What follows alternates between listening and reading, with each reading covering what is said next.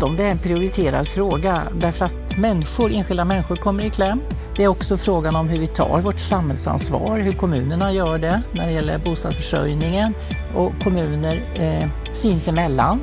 Men också hur staten följer upp lagstiftning och hur man eh, stödjer kommunerna i de insatser som behöver göras. Så jag tycker i allra högsta grad att, att vi behöver gå vidare med och försöka hitta olika eh, åtgärder som leder till resultat. Ja, människor de kommer i kläm när det handlar om social dumpning.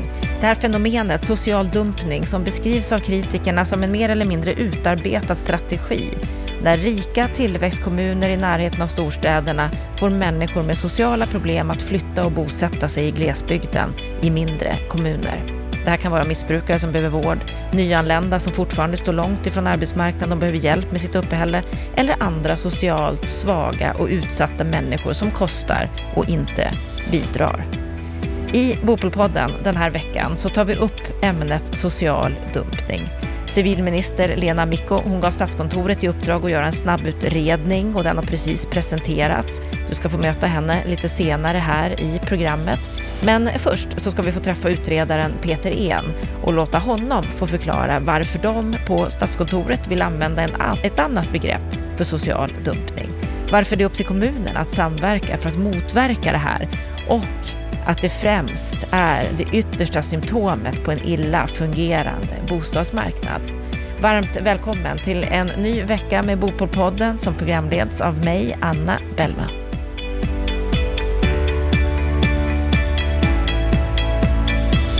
Statskontoret har på regeringens uppdrag kartlagt hur kommuner aktivt medverkar till att personer som behöver ekonomiskt bistånd för att lösa sin bostadssituation flyttar till en annan kommun. Och nu har de lämnat över en rapport med ett antal förslag för att motverka det som kallas social dumpning. Varmt välkommen till Bopolpodden, Peter En. Tackar. Vad är din sinnesstämning idag? Den, det, ja, min sinnesstämning. Jag, eh, det har varit väldigt mycket kring den här frågan efteråt jag visste att den var att den uppmärksammades i media naturligtvis och att eh, den berörde en hel del människor men eh, uppmärksamheten var nog lite mer än, eller uppmärksamheten har varit lite mer än vad jag förväntade mig. Ja, det har skrivits mycket om det här. Du är ju utredare på Statskontoret. Om vi, om vi börjar där, vad är, vad är ert uppdrag? Vårt uppdrag som det formulerades av regeringen, det, det, har ju flera delar, men bland annat så skulle vi kartlägga den här företeelsen och eh, lämna förslag på hur den skulle kunna motverkas. Vi skulle också komma fram till en definition av vad det här egentligen är. Och om vi ska börja med det då? För begreppet social dumpning som vi ju har läst om, fast inte så superlänge. Vad, vad, vad är social dumpning egentligen? Ja, precis. Bra fråga. Det kämpar vi med ganska länge det här.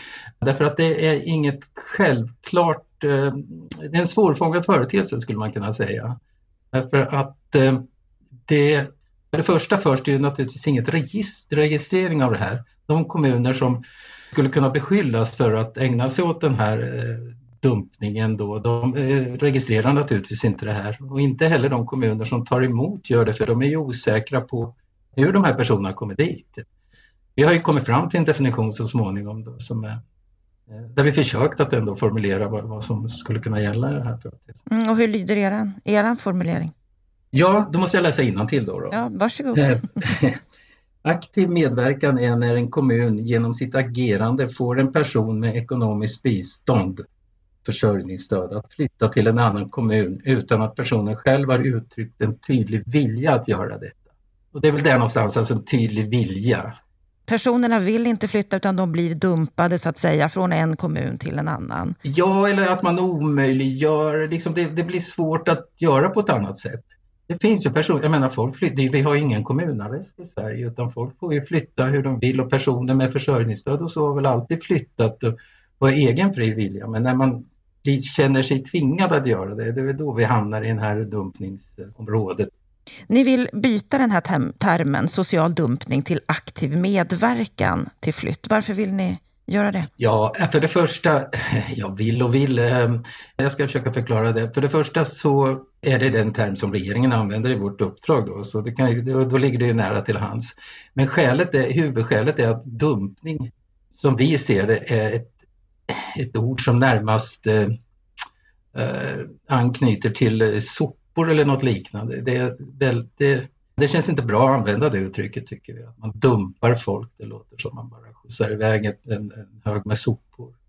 Att det är mer värdigt att prata ja, om aktiv jag tycker, medverkan. Precis, precis. Och jag kan ärligt erkänna att aktiv medverkan är ett otympligt och som Expressen tror jag skrev i sin ledare, det är typiskt byråkratuttryck och det är det väl i någon mening. Men vi, vi, vi, har, svår, haft väldigt svårt att hitta något bra eh, begrepp här. Vi laborerar med social export, men då låter det mer som varor. Och, liksom, nu Mm, exporterar vi en av våra kommun... nu exporterar vi en kommuninvånare här till en annan kommun och de importerar, så det blir också konstigt. Så vi landar i den här till slut. Och vi får ta den här kritiken med, med ro tycker jag. Det viktigaste är ju hur vi diskuterar frågan. Ja, och hur vi kommer till rätta med den. Hur stort Ja. är det här problemet? Det förekommer i betydande utsträckning men det är ett stort problem i, i vissa kommuner, långt ifrån alla. Utan det, det vi har sett i, den här, i vår studie då, det är att det är ett problem i, i mindre kommuner i första hand, i kommuner som är mindre kommuner som är redan tidigare ekonomiskt utsatta och har ett besvärligt arbetsmarknadsläge om man ska kort sammanfatta. Så en större kommun som har en, ändå en eh, kontroll över sin ekonomi, de, de, där, där, det syns inte det här problemet på samma sätt. En, där, där kan man svälja de här personerna på ett annat sätt, hantera frågan på ett annat sätt. Utan det är mindre kommuner som har det redan tidigare besvärligt. Där blir det ett problem och, det, och där kan det bli ett stort problem. Och när man ser på det här utifrån så, så får man ju ganska snabbt en bild av att det är en fråga mellan storstad och landsbygd. Att större städer dumpar till mindre städer. Ja, alltså Ja, det är det ju. Det skulle man nog kunna säga i, i, i betydande utsträckning. Sen flyttar folk eh, här så tvärs över landet så att säga, även från mindre kommuner till, till större naturligtvis. Men det är ju så att det är i, i storstadskommuner och kanske främst i Storstockholmsområdet så är det ju är bostadsbristen betydligt större. Det här är ju i, i mångt och mycket en, en bostadspolitisk fråga egentligen. Va? Det varierande tillgången på bostäder i landet. Det vill säga att i, i storstadsområden och ja, i många kommuner i landet faktiskt, framförallt större då, så är det brist på bostäder medan det i ett mindre antal kommuner finns bostäder och de kommunerna har ju ofta då, skälet till att det finns bostäder är ju ofta att det inte finns så mycket jobb där. Det där är en olycklig kombination som har lett fram till det här. Och när du säger att många kommuner får ett stort problem, vad är det, vad är det ni ser som de får problem med? Nu ska jag väl säga först här då, och det blir lätt att man halkar in på det och det gör vi, har vi gjort här också. Det är ju för, jag menar, främst är det ett problem för de enskilda personerna naturligtvis. Det här har ju definierats som ett kommunproblem mycket men jag vill understryka att det är personer, det är människor som, som drabbas i det här fallet. Men när, för att komma till din fråga då så är ju eh, så är det naturligtvis ekonomiskt och arbetsmässigt ett, ett problem för de här kommunerna att hantera det här. Jag menar en liten kommun om det kommer en större familj säg, med, med behov, behov av ekonomiskt stöd och kanske andra, andra behov också då, så kan det här, det kan bli en stor kostnad. Det innebär en hel del arbete som oftast är oplanerat så att säga därför att man inte, de här personerna dyker bara upp som man uttrycker det ibland. Kommunikationen mellan de kommuner som sänder iväg och de som tar emot är, är allt som oftast obefintlig. Och som du säger, det är ett, ett problem för de här personerna också, för det handlar inte bara om att få någonstans att bo, utan också att få en sysselsättning. Ja, precis. Så det är en stor grupp då, i vår undersökning, inte den största, den, det är ju nyanlända. Nyanlända och personer med sociala eller andra problem då, det är ju det är de största grupperna kan man säga, om man nu ska kategorisera folk på det sättet. Och för nyanlända är det ju väldigt viktigt att kunna integreras i samhället på ett snabbt sätt. För dem själva och för kommunen och samhället i stort. Och det är ju besvärligare om man hamnar i en liten ort. Säg att man hamnar i en mindre kommun och, och in, allt som oftast hamnar man dessutom utanför centralorten där, där det kan vara dåliga kommunikationer. Så, så att det, det är inte ett bra förhållande om man snabbt ska integreras. I februari så fick ju ni ett uppdrag av regeringen att genomföra den här snabbutredningen i frågan och nu i mitten på november så överlämnade ni er rapport i ett svar. Vad är det ni har konkret kommit fram till? Vi lämnar ett antal förslag här och då ska jag ärligt säga att de förslagen tror jag inte fick de eh, intresserade att säga wow, där kom det riktigt tuffa förslag. För det är, svårt, det är svårt för oss att lämna förslag på ett område som egentligen handlar om hur bostadspolitiken har och, och, eh, bedrivits, hur eh, integrationspolitiken ser ut, hur arbetsmarknadspolitiken ser ut och hur socialpolitiken ser ut. Så vi, jag brukar säga när jag pratar om det här att vi, vi kan inte lösa den här om vi nu ska kalla det sjukdomen då för att göra den eh, jämförelsen, men vi kan, vi kan lindra den lite och vi kan kanske vaccinera lite mot den. Och det är väl våra förslag, de är, de är Alvedon och, och vaccinationsförslag. Vi, vi kan motverka den här företeelsen med förslag, men vi kan inte lösa den så länge bostadssituationen ser ut som det är. Och då lämnar vi ett antal förslag här då. Jag vet inte om jag ska läsa upp alla de här då, men, men ett som jag ändå efterhand har kommit att tänka är vårt viktigaste förslag här, det har att göra med hur man ska främja samverkan mellan kommuner. För det, för det här har att göra med hur kommuner beter sig mot varandra egentligen. Då har vi kommit efter viss tankemöda kommit fram till att kanske är det ändå bäst att ge länsstyrelserna som finns i hela landet och som har en mängd uppdrag som berör kommuner, som bör, man ska främja samverkan mellan kommuner till exempel och man berör samhällsplanering och bostadsförsörjningsfrågor och berör nyanlända. Så vi har gett dem i uppdrag att initiera en samverkan mellan kommunerna då. Men länsstyrelserna finns ju bara i, i varje län så att säga och folk flyttar ju utanför länet. Det är kanske det som uppmärksammas mest i media, att man flyttar från, ja, säg Solna till Kalix eller något sånt. Eh, så därför har vi gett en länsstyrelse i uppdrag att eh, samordna det här arbetet och också se till att det förs en övergripande diskussion om problematiken och åter, eh, återrapportera det till regeringen. Det kan vara vårt viktigaste förslag. Ja, ni har landat i ett antal förslag och det viktigaste är att, att kommunerna måste kommunicera bättre. Blir det en så att säga tvingande samverkan eller är det mer ett förslag att ni borde vara bättre i dialogen? Det kan inte bli en tvingande samverkan så, eh, tycker vi så länge det finns ett kommunalt självstyre här. Då. Utan regeringen, eller eh, länsstyrelserna får initiera, får i uppdrag att initiera, liksom få igång den här samverkan. Men det ska väl ändå inte vara omöjligt. Vi har ju tagit fram då i rapporten två exempel i Stockholms län där det finns en överenskommelse mellan kommunerna när det gäller hemlösa personer som rör sig över kommungränserna, hur ansvaret ska se ut och hur man ska samverka med varandra. Och I Skåne finns en samverkan också när det gäller nyanlända.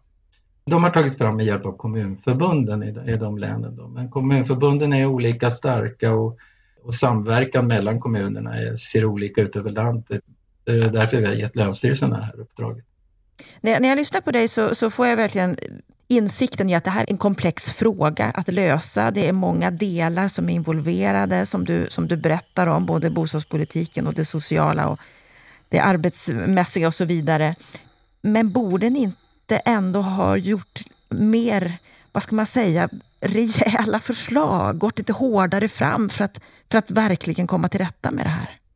Ja, att inte bara vaccinera. Det kan man tycka.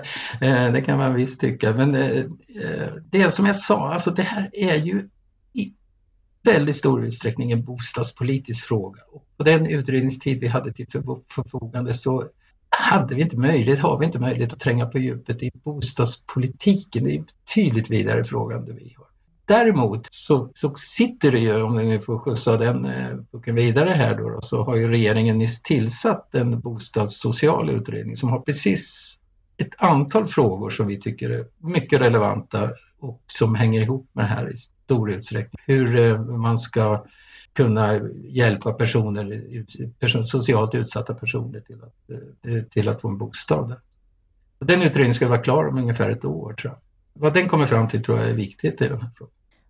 Förutom den utredningen, är det något annat som ni ser att det är viktigt att regeringen gör nu av det material som, som ni har gett dem? Ja, jag, jag tror regeringen uh, har en beredskap att göra. Det har varit stort intresse från, från regeringen. Det kan ju variera i olika uppdrag vi får, men det här har varit väldigt stort intresse. Så jag tror man har en beredskap och idéer som inte, som inte jag har fullt koll på. Men, men jag tycker, och särskilt då med Lena Mickos bakgrund som ordförande i Sveriges kommuner och regioner, SKR, att man borde se till att kommunerna faktiskt inte agerar på det här sättet mot varandra det, det, var någon som sa att det liksom, kommunal solidariteten brister och egentligen är det väl, det, det finns inget krav på att kommuner ska vara solidariska mot varandra. Man ska ju sköta verksamheten i sin egen kommun. Man ska ju ändå kunna prata med varandra i de här frågorna. Och det ska jag väl säga att nu, nu blir det ju lätt så att man anar här att det finns riktiga skurkar, särskilt i storstadsområdena och rikare Stockholmskommuner. Men i den aktuella situationen när det här sker så är det ingen lätt är det inte lätt för de här kommunerna heller. Det landar ju på socialsekreterarens bord och socialsekreteraren har inte några lägenheter att erbjuda de här personerna. Däremot vet hon eller han att det kan finnas lägenheter någon annanstans i landet och då, eh, då är det ju lätt att, eh, att se till att den här personen hamnar där. Dessutom med tanke på försörjningsstöd då, som är månadsvis så, så försvinner ju problemet då. Då är det ju avslutat och klart. Eh, så att när, när det har gått så långt, då är det ingen lätt hantera, eh, materia att hantera även för de kommunerna. Däremot så, så kan man ju diskutera hur har man fört den kommunala bostadspolitiken som har lett fram till det. Där, där kan man ju ha synpunkter naturligtvis. Låter som ett komplext område som är svårt att komma till rätta med. Vad är, vad är din känsla? Kommer vi att komma till rätta med social dumpning framöver? Alltså en del, jag, jag, tror så här att, att det här blev ett akut problem nu, att kommunerna uppvaktade eh, ministern i frågan, som man gjorde då under någon kring månads, eller årsskiftet förra gången. Det tror jag hade att göra med den stora tillströmningen av eh, eh nyanlända flyktingar 2015, 20, ja, 2015 huvudsakligen. Därför att det har funnits, folk har rört sig över gränserna, med kommungränserna då, men när, det kom, när det, man fick den här ökade tillströmningen och eh, vissa kommuner tillämpade då en, en, bara fick kontrakt för två år då, så sen efter två år så skulle man då hitta något eget boende. Då, då blev det här droppen på något vis, för det blev så mycket att det blev svårhanterligt. Nu är ju inte flyktingströmmarna på det viset längre så att eh, jag tror att problemet kommer att minska nu, eh, det tror jag. Bland annat på grund av att, att vi och ni i media uppmärksammar det hela. Det, det tror jag nog får kommunerna, de kommuner som har kanske eh, varit ute och trampat i det här häradet att tänka efter ett varv till. Och om vi kan få kommunerna faktiskt att samtala med varandra mer och att kanske att SKR också tar, eh, tar på sig en roll. Då tror jag att det kommer att minska. Eh, upphöra helt tror jag inte det gör så länge bostadsmarknaden ser ut som den gör. Då får vi hoppas att det minskar och att bostadsmarknaden utvecklas så att det faktiskt försvinner på sikt. Stort tack ja, för ja, att du medverkade i Bopolpodden, Peter Ehn. Mm, tack.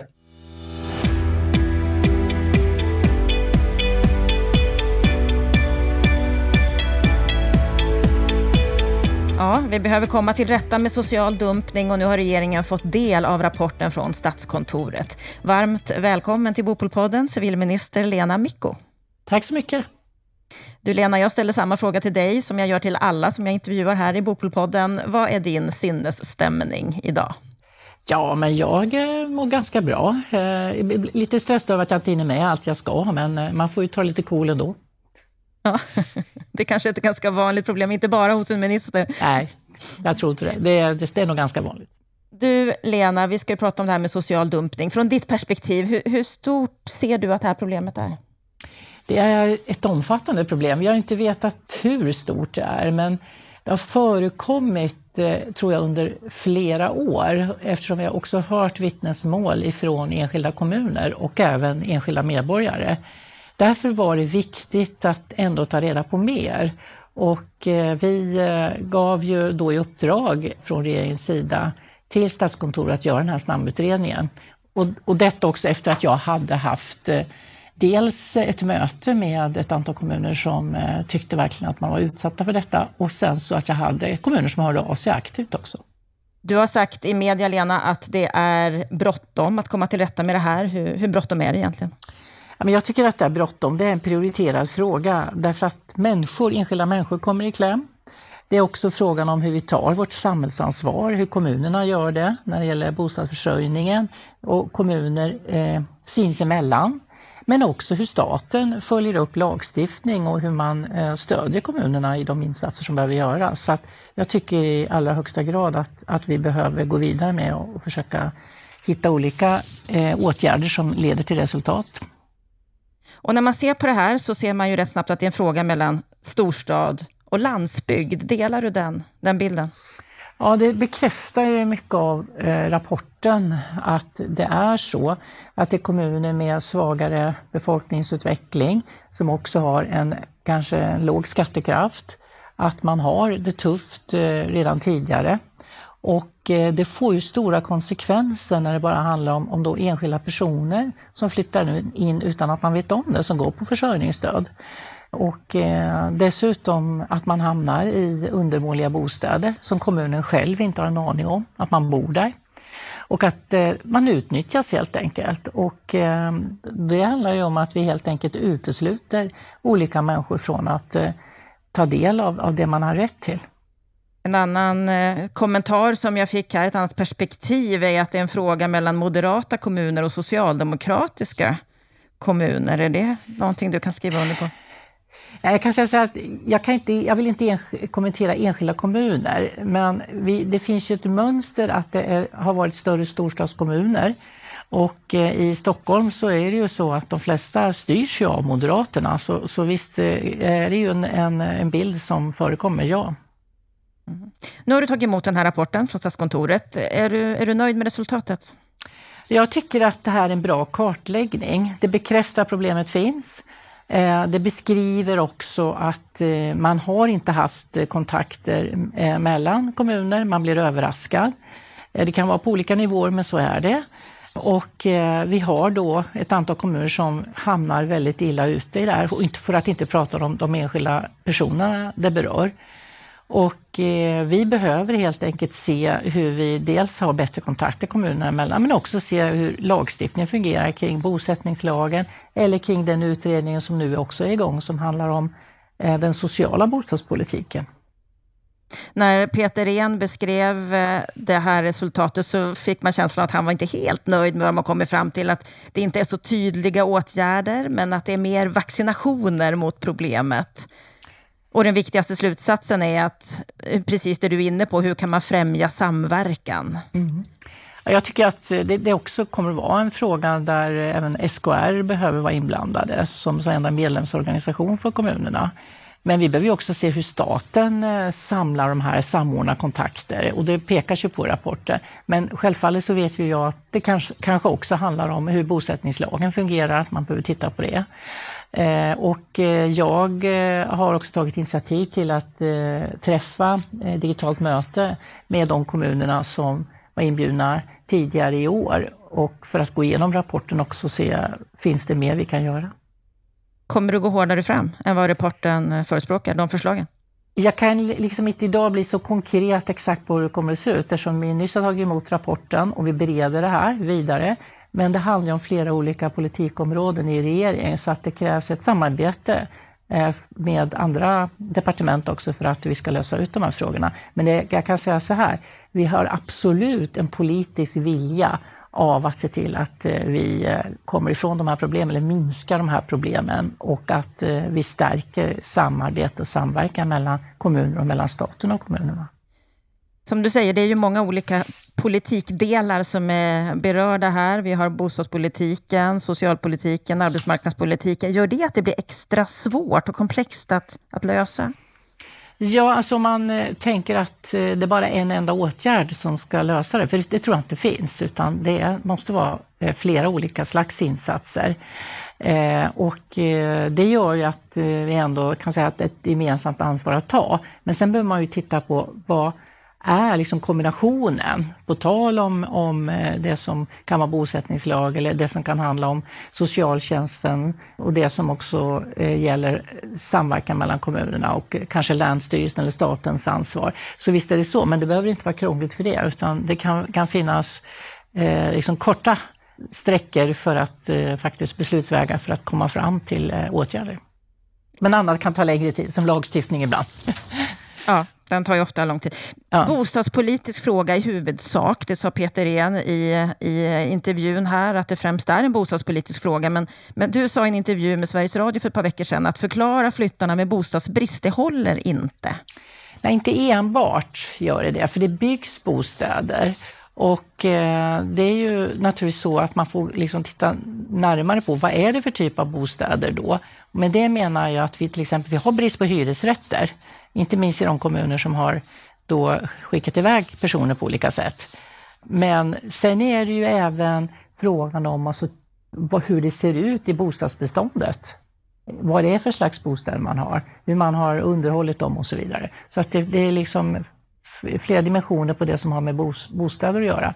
Men sen är det ju också en, en fråga om, om eh, socialtjänsten och hur man även där har eh, kontakt med eh, kommunen sinsemellan med personer som ändå behöver stöd.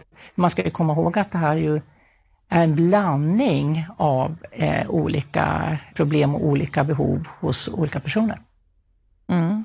Det är personer som behöver stöd, men sen är det ju också kommuner som blir särskilt utsatta, om vi kan uttrycka oss på det sättet. I en artikel i Hem och Hyra från i juni, då sa du att det kan bli fråga om ekonomiskt stöd till utsatta kommuner till exempel.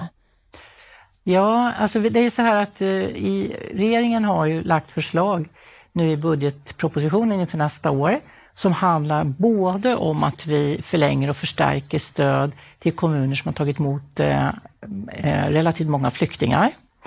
Och samtidigt så har vi också, så inrättar vi en kommundelegation där vi kommer att ge stöd till de kommuner som har långvarigt eh, ekonomiska problem där man också behöver titta på hur det fungerar med att komma i balans med sin ekonomi. Och då blir det också ett partnerskap med staten, alltså man sluter en överenskommelse. Staten måste hjälpa till, men kommunen måste också göra sitt eget arbete. Vems är egentligen huvudansvaret? Jag tror att eh, det är, det är ett samhällsansvar eh, i grund och botten, men ett samhällsansvar innebär också ett delat ansvar mellan stat och kommuner. Statens ansvar är ju att ge förutsättningar för att kommunen ska kunna ta sitt ansvar. Men det är sen upp till kommunen att verkligen göra det. Och eh, det blir ju vår uppgift att följa upp det också. Är du positiv? Tror du att de kommer att göra det? Jag tror att det finns ändå också bland eh, befolkning, vår befolkning i landet eh, ett stöd för att så här kan vi inte ha det, för samhället glider isär mer och mer om vi gör så här. Vi behöver, inte minst i dessa tider, eh, verkligen hjälpas åt och framöver så handlar det om hur vi ser till att vi har också ett samhälle där man bryr sig om varann och där det handlar om att kommunerna, vilket jag ser som absolut nödvändigt, kommuner och stat jobbar mycket närmare tillsammans. Det är bråttom att komma till rätta med social dumpning. När kan vi se någon konkret effekt av det här arbetet som du gör nu? Jag tror att det kommer att ske parallellt. Eh, bara det här att vi diskuterar frågorna är en början och att man börjar skärpa till och också titta på hur man uppträder gentemot varandra. Det är också någonting som Statskontoret uppmärksammar i rapporten. Och eh, samtidigt så tror jag att vi eh, också kommer att tillsammans med ett antal berörda kommuner se vad det är för någonting som vi kan göra i prioriteringsordning så att vi har ett arbete som, som vi har börjat eh, bereda nu. Det betyder att vi har anledning att få återkomma i frågan? Det skulle jag tro. ja, stort tack för att du var med i Bopolpodden, Lena Mikko. Mm. Tack så mycket.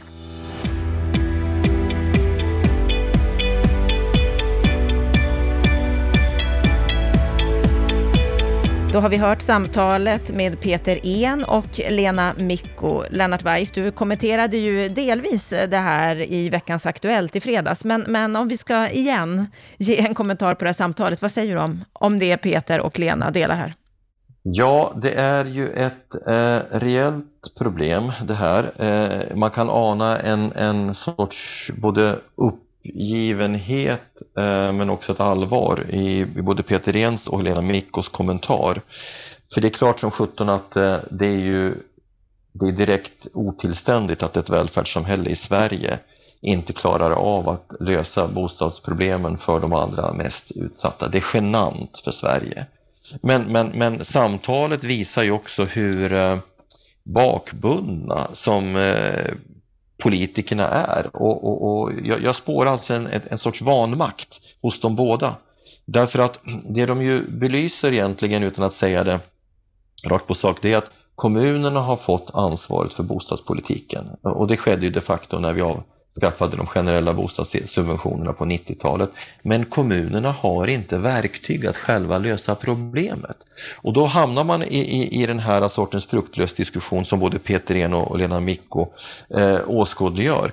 Att kommuner som i grunden saknar verktyg ska genom någon sorts samverkan på ett oklart sätt lösa ett problem som de egentligen inte har skapat själva. Hur ska det gå till? Alltså om vi backar tillbaka till hela problemställningen så ser den ut så här. Eh, I kommuner där det finns en dynamisk arbetsmarknad så saknas det bostäder. Framförallt så drabbar det nyanlända och ekonomiskt svaga. De här kommunerna klarar inte av att lösa sitt bostadsförsörjningsansvar som de i en teoretisk mening har från staten. Vad gör de då? Då försöker de lösa de här kommuninvånarnas problem genom att flytta dem till kommuner som har lediga bostäder. Problemet är bara att de kommunerna har inte den arbetsmarknad som gör att de här människorna kan försörja sig. Det leder ju till en kärnfråga. Vilket problem kommer först och vilket problem ska man lösa sen? Ja, men om man ska få ett samhälle att fungera så måste folk först och främst kunna försörja sig. Det är liksom arbete som är grunden för allting, för människors vällevnad och för att de ska kunna stå på egna ben. Alltså så kan man konstatera att kommunerna löser ett kortsiktigt problem men skapar ett större problem om man så att säga försöker exportera människor som är ekonomiskt svaga men som inte har bostäder. Det är väl alldeles uppenbart att vi måste ha en bostadspolitik som gör att vi skapar bostäder där arbetsmarknaden finns och de finns framförallt i de, i de dynamiska storstäderna. Eh, och då är vi tillbaka till, till det bostadspolitiska grundproblem som vi diskuterar i stort sett varje vecka på bostadspolitik.se och Bopolpodden. Hur ska vi få en sammanhållen bostadspolitik som gör att vi löser människors problem? Från socialgrupp 4 till andra grupper som har ett bostadspolitiskt problem. Och jag eh, när jag hör det här samtalet så kan jag bara konstatera att, att det kommer definitivt, det lämnas inga, inga recept till det här samtalet utan Statskontorets förslag till ökad samverkan, det kommer inte få någon effekt. Lena Micko eh, tror att man löser det genom fler hyresrätter, det tror jag inte heller. Eh, det jag tror inte heller man löser det här genom ekonomiskt stöd till utsatta kommuner, om hon med det menar de kommuner som idag får det här problemet i sitt knä. Utan problemet löses genom att man tar ansvar för bostadsfrågan. Och, och det kräver i, definitivt, det kräver att man både eh, jobbar med ut, utbudsrelaterade eh, stödåtgärder, det vill säga att man, man ser till att det kommer fram planer, byggbar mark och sen måste man stötta hushållens efterfrågan. Och det måste ske både på hyresrättssidan och på ägarsidan. Eh, och, och, det är den sortens politiska åtgärder som måste till. Och, och det klarar inte stat, staten av att eh, leverera idag, därför att vi har helt enkelt inget bostadspolitiskt intresse eh, i den del av regeringskansliet där den här frågan eh, så att säga måste avgöras, nämligen på Finansdepartementet. Det finns inte det bostadspolitiska intresset, utan vi tillsätter utredning efter utredning som kommer med förslag och sen säger finansen nej. Där har du pudelns kärna. Så då kan vi konstatera att social dumpning är det yttersta symptomet på en illa fungerande bostadsmarknad? Ja.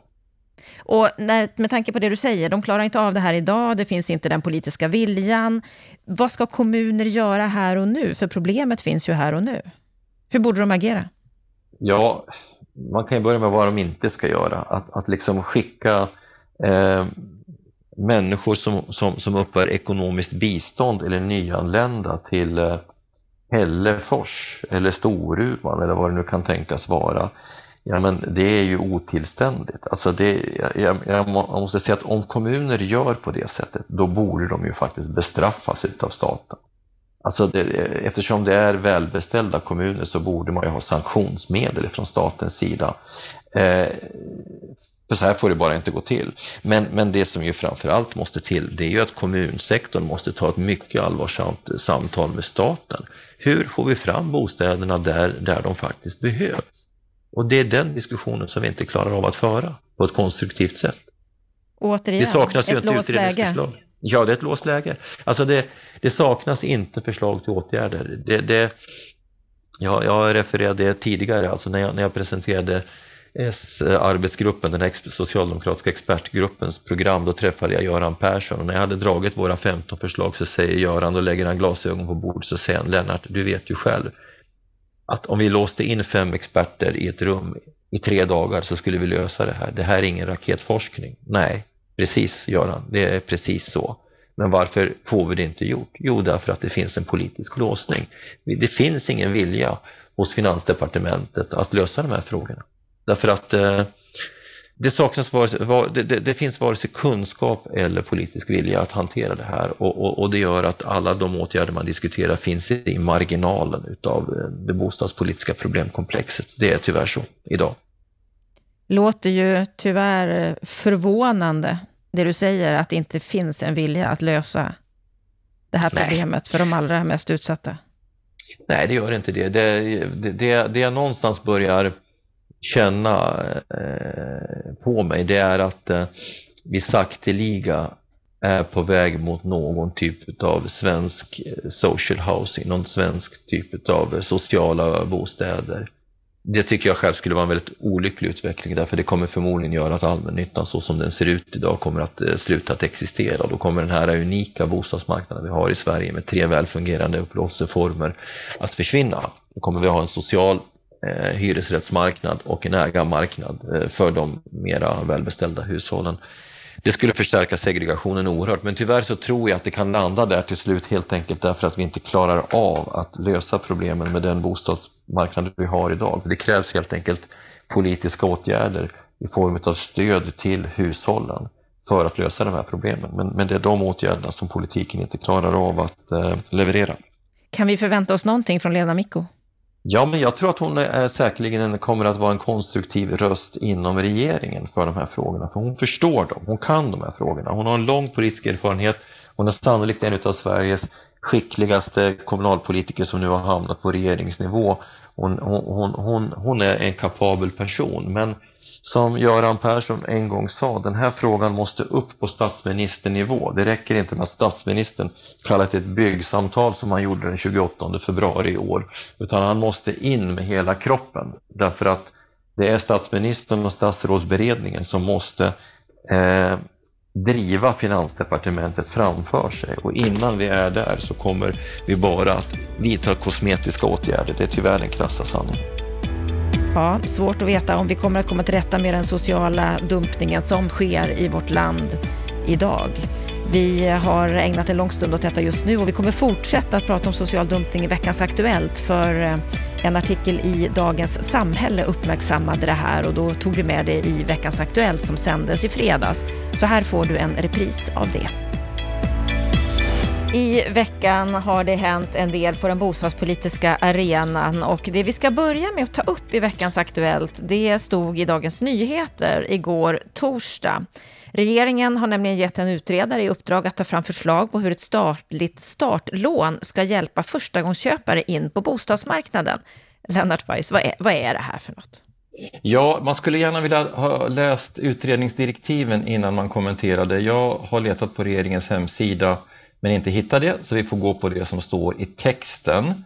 Det som framgår av texten är att eh, Bolund har gett en eh, mycket kompetent person, nämligen Eva Nordström, till vardags VD på SKB, alltså eh, Stockholms kooperativa bostadsbolag som sysslar huvudsakligen med eh, kooperativ hyresrätt. Men Eva har ju en bakgrund som före detta VD på HSB. Så hon kan ju så att säga de kooperativa principerna och med bakgrund i HSB så kan hon också det norska systemet. Det är alltså en mycket kom kompetent och bra person som har fått uppdraget.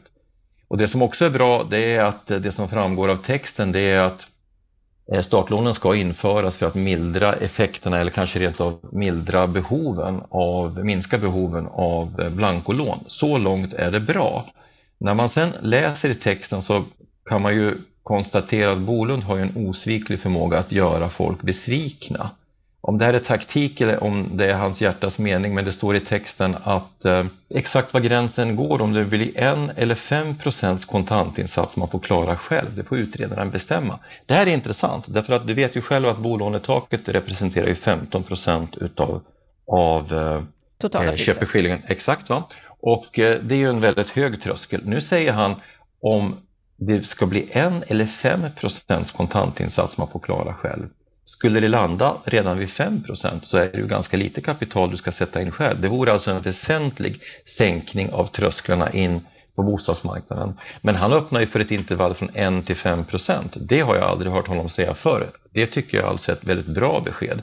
Det som är det sämre beskedet här det är ju, är ju att han säger att övriga hinder för unga blir kvar. Det vill säga amorteringskraven och de skyhöga eh, kalkylräntorna är kvar att leva på kalkylerna.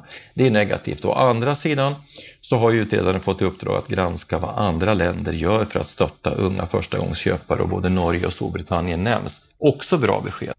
Då kan man ju tänka sig att Eva kanske föreslår undantag från amorteringsreglerna de första fem åren. Eva är väl så vitt jag förstår också fri att lägga förslag när det gäller kalkylräntorna och så. Så att eh, om, om, inte, om inte direktiven stänger för andra alternativ så, så kan det här öppna nya möjligheter. Men alldeles oavsett så skulle jag säga att det här är ändå positiva nyheter. Det här har vi längtat efter i tio års tid. Så det här tar jag som en positiv nyhet. Så idag är det glad Lennart på den punkten. Det är första gången du är glad när det har något med Bolund att göra. Nej, det, det var, det, nu var du elak. Så illa är det inte, men det var, jag kan erkänna att det var länge sedan. Så att, eh, idag får Bolund en, en liten röd ros. Ja, det får han. Mm, ja. Mm. Mm. Och hur långt det här kommer att räcka, det vet vi inte än. Står det någonting om när det ska vara klart?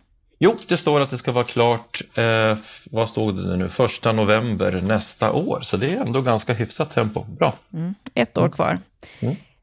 En annan sak som vi vill uppmärksamma och som Dagens Samhälle uppmärksammar den här veckan, det är faktiskt det ämne som vi har i vår podd på måndag om social dumpning, där vi har intervjuat Statskontorets utredare Peter En och civilminister Lena Micko. Men det Dagens Samhälle skjuter in på här, det är att rapporten om social dumpning pekar på att välbeställda kommuner som, som dumpar socialt svaga till mindre kommuner, det stämmer. Men enligt artikeln så har det visat sig att kommuner som har svarat på Statskontorets enkät, de har missuppfattat frågor. Så att det ja, blivit vilseledande information. Vad är det här Riktigt, eh, riktigt. Alltså Statskontorets slutsats bygger enligt Dagens Samhälle på att 45 kommuner i enkäten svarat ja på följande påstående. Och nu citerar jag. Kommunen ställer krav på att invånare söker bostad utanför kommunen för att fortsätta bevilja ekonomiskt bistånd. Det har många kommuner uppfattat på ett annat sätt, det vill säga de har inte uppfattat det som ett villkor, att kommunen så att säga har villkorat biståndet till att man söker sig bort från kommunen, utan kommunerna, eh, ett antal kommuner som Dagens Samhälle har kontaktat, de har snarare uppfattat den här frågan som om kommunerna uppmanar den enskilde att söka bostad, antingen i egen kommun eller annan kommun, för att liksom klara sitt bostadsbehov inom ramen för det ekonomiska biståndet. Så att här verkar det finnas ett tolkningsproblem och eh, de, de, kommuner som har blivit kontaktade av Dagens Samhälle, de är rätt upprörda över att eh, ha blivit beslagna med att man liksom medvetet skulle försöka pressa bort folk från kommunen med hot om indraget bistånd. Det, det ställer de inte alls upp på utan de har lagt en annan tolkning i det här. Det är lite genant för Statskontoret. De tycker själva att det var olyckligt att de inte har varit mer konsekventa med begreppen men de står ändå fast vid sin slutsats att detta med social dumpning, det vill säga att kommuner försöker pusha bort ekonomiskt svaga från sin egen bostadsmarknad som är väldigt trång och het till kommuner som har ett överskott på bostäder men istället en väldigt svag eh, arbetsmarknad. Där, där kvarstår man vid slutsatserna och jag skulle väl vilja säga så här att, eh, att den här sortens social dumpning förekommer, det, det, vet vi, men det är sannolikt inte i den omfattningen som Statskontoret har valt att säga i sin rapport. Det de menar här också är att de tycker att den här rapporten, den, den är inte värd någonting, den borde slängas och göras om. Är det så illa? Ja, eh, det är svårt att säga. Jag tycker nog att rapporten ändå har ett värde för den belyser ett väsentligt problem. Jag kanske mer skjuter in mig på de förslag till lösningar som man anvisar, men det kommenterar vi ju inte idag, det kommenterar vi på måndag. Jag kan väl tycka att de rent allmänt är ganska svaga. Så vad som händer med detta, det får vi se och vi kommer att följa upp detta på måndag som sagt, så lyssna gärna på vårt program då. Den eh, sista saken vi ska ta upp här i veckans Aktuellt, det är att LO har presenterat en rapport, en efterlängtad rapport. Ja, jag tycker att det är roligt att eh, LO ger sig in i bostadsdebatten med, med ett mer kvalificerat inlägg. För ärligt talat, det de har presenterat hittills har ju varit ett, ett, ett mischmasch och sammelsurium utav stort och smått och ganska illa underbyggt. Den som svarar för den här rapporten är en ny kraft på LO, eh, en, en ekonom som heter Peter Gerlach. Jag har hört honom i aktion själv eh, i en workshop och tyckte att han gav ett väldigt gott intryck så jag tycker vi ska bjuda in honom till Bopolpodden till ett samtal längre fram. Nu tänkte jag faktiskt inte recensera den här rapporten men konstaterar att den har en viss bredd som jag tycker är intressant. Den belyser frågor om byggkostnader. Även om jag inte är helt överens med honom om analysen där så tycker jag att det är bra att det är uppe. Han tar upp kompetensfördelningen mellan stat och kommun. Det är utmärkt. Det är definitivt bra att rapporten belyser behovet av finan långsiktiga finansieringslösningar och ett ökat statligt engagemang. Han tar upp de skattemässiga villkoren mellan hyresrätt och bostadsrätter. Där tycker jag också att man överdriver en, en smula, men det är inte helt irrelevant. Bra ändå att man tar upp det. Han belyser efterfrågesidan, det vill säga att man behöver vidta åtgärder för att hushållen ska kunna ta sig in på bostadsmarknaden. Han berör till exempel bolånetaket som vi alldeles nyss kommenterade apropå regeringens färska utredningsinitiativ. Och han kommenterar ett antal aspekter på Eh, rådande kreditrestriktioner där, han ty där jag tycker han gör bra iakttagelser som, som på, på ett lite fyndigt sätt kommenterar eh, Finansinspektionens eh, villfarelser på olika plan. Och jag tycker också att det är bra att man kommenterar hur bostadskön, de kommunala bostadsköerna ska användas. Och det är bara ett axplock ur utredningen. Så att rent allmänt så tycker jag det är kul att LO kommer in på banan. Det här är det, det bästa inlägget som jag kan se att man har presterat på många år. Det bidrar till att vitalisera debatten. Men jag tycker vi kan vänta med en djupare analys av LOs förslag till dess att vi har haft honom i Bopolpodden och, och, och kan gå lite djupare på LOs förslag. Mm, då får vi hoppas att han tackar ja till vår inbjudan, för du har i princip lovat att han ska komma hit. Han kommer, det, han kommer. Anna. Han, kommer, ja, han kan ju inte missa att komma till Bopolpodden, det fattar Nej, ju alla. Exakt, exakt. Nej. Nej. men det ska bli intressant att höra mer om det här. Vi har längtat efter att LO ska komma in på den bostadspolitiska arenan och nu är de där, så vi får höra mer vad han, vad han säger och vad du då tycker om det senare. Mm. Mm. Det ser jag fram emot, ja.